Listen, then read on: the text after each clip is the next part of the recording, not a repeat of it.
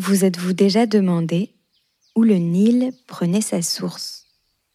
En Ouganda, à quelques kilomètres de l'équateur, se tient un parc où coexistent jungle, forêt et glaciers.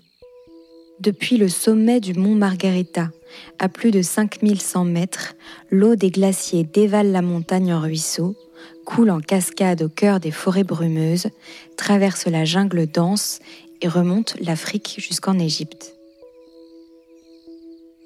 Le parc national des montagnes du Rwenzori est un écosystème unique, classé au patrimoine mondial de l'UNESCO depuis 1994. Ressource principale de 2 millions d'habitants, mise en péril par le réchauffement climatique, le parc subit des pressions constantes.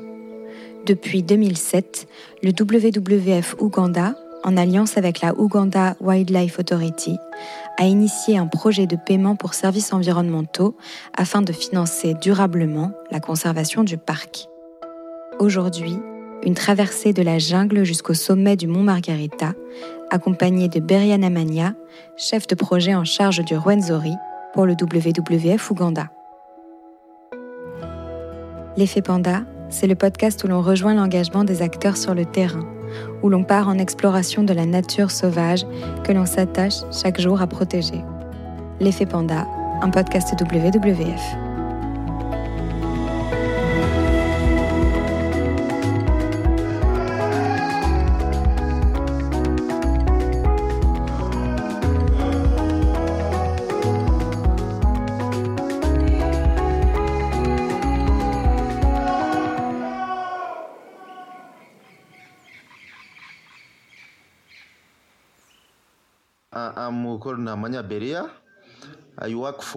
Je m'appelle Berian Amania et je travaille au WWF Ouganda.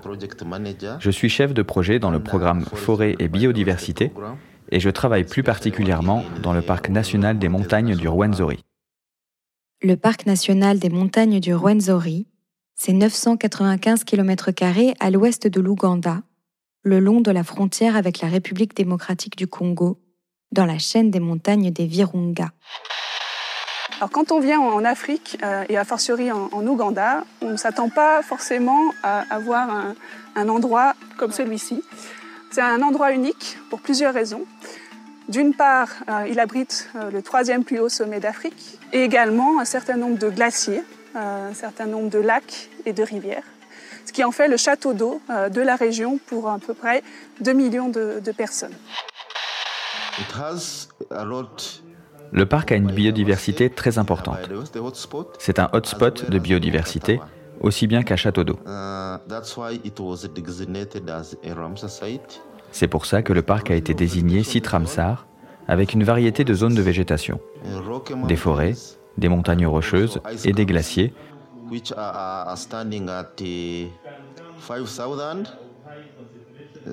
qui montent jusqu'à 5100 mètres au-dessus du niveau de la mer. Le parc des montagnes du Rwenzori a été désigné zone Ramsar en 2004, soit une zone humide d'importance internationale, un refuge pour des espèces vulnérables de poissons et d'oiseaux d'eau que l'État s'engage à préserver auprès de la communauté internationale. L'eau qui découle de la montagne génère de l'énergie hydraulique.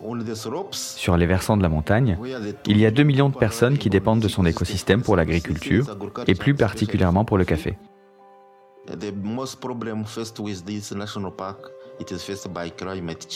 Le problème le plus important auquel le parc doit faire face, c'est le changement climatique.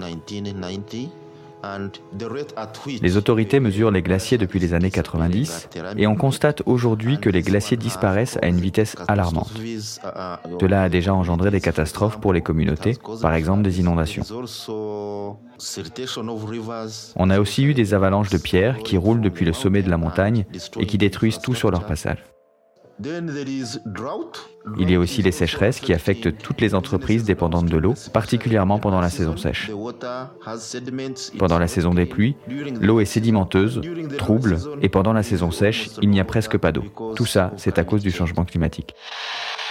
Au début euh, du XXe siècle, euh, ces glaciers couvraient 7 km et aujourd'hui, ils n'en couvrent plus qu'un seul.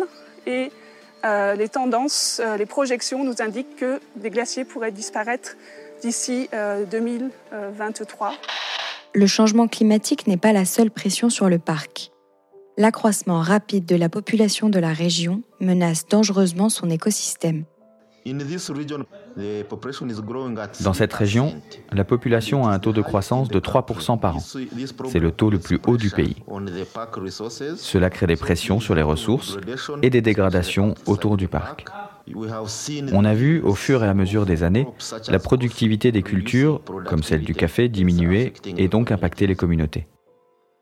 Depuis 2007, le WWF s'est allié aux autorités de conservation de la vie sauvage en Ouganda et a engagé de nombreux projets, du renforcement des capacités de gestion des autorités du parc au suivi de la biodiversité.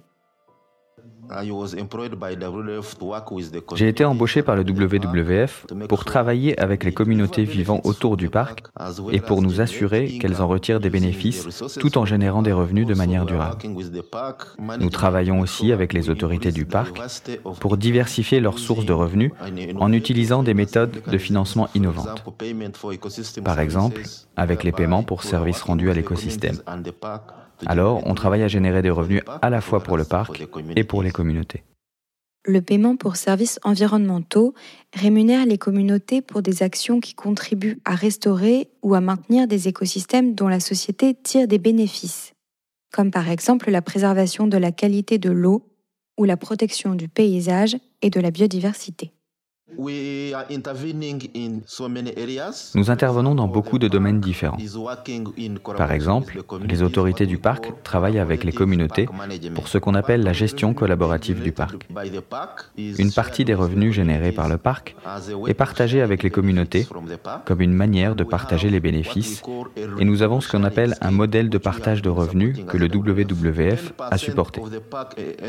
10% de ce que gagne le parc est partagé avec les communautés vivant alentour.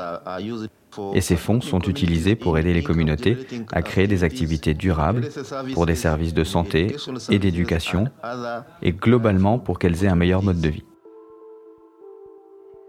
Ici, la vraie innovation, c'est l'idée de mobiliser le secteur privé, aller chercher l'argent des entreprises qui bénéficient directement des ressources du parc.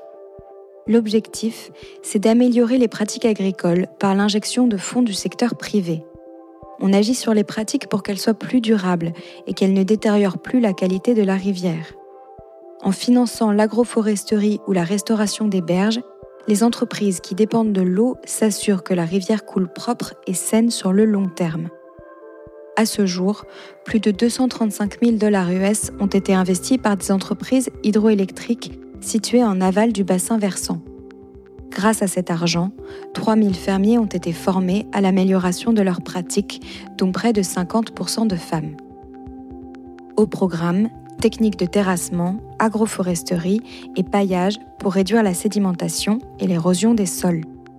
On améliore alors la productivité des terres et le rendement des récoltes de café et de cultures vivrières. Aujourd'hui, la santé du fleuve s'est améliorée et la production hydroélectrique n'est plus interrompue même en période de sécheresse. Quant aux fermiers, ils ont amélioré leur rendement et donc leurs revenus. Tout ceci est possible parce qu'on travaille ensemble. Les districts et le gouvernement, le secteur privé, les communautés autour du parc. Tout le monde doit être investi pour que l'on réussisse dans la conservation. Cette approche collaborative a vraiment tout changé pour nous. Ça fait 20 ans que je travaille dans la conservation. Et dès que je vois l'impact de ce que je fais, je me dis que je joue mon rôle. Donc de voir aujourd'hui que les communautés bénéficient des ressources du parc, ça me rend fier. Et quand je vois les personnes qui bénéficient des ressources en eau ou de la biodiversité du parc, ça nous rend tous vraiment fiers. Moi en tant qu'acteur de la conservation, mais aussi le WWF en tant que famille. L'exemple du parc du Rwenzori nous montre que la préservation et la restauration des ressources naturelles peuvent apporter des revenus durables pour les populations locales. Il n'y a pas d'un côté la préservation de la nature et de l'autre les industries. Si l'on travaille ensemble, avec raison et en intelligence, chaque système peut s'apporter pour que des parcs exceptionnels comme le Rwenzori puissent continuer d'exister. L'effet Panda est un podcast créé par le WWF France, produit par Léozer Studio, réalisé par Chloé Vibo, mixé par Louis Martinez, avec une composition originale de Jonathan Morali. Pour approfondir le sujet ou soutenir le WWF, rendez-vous sur wwf.fr.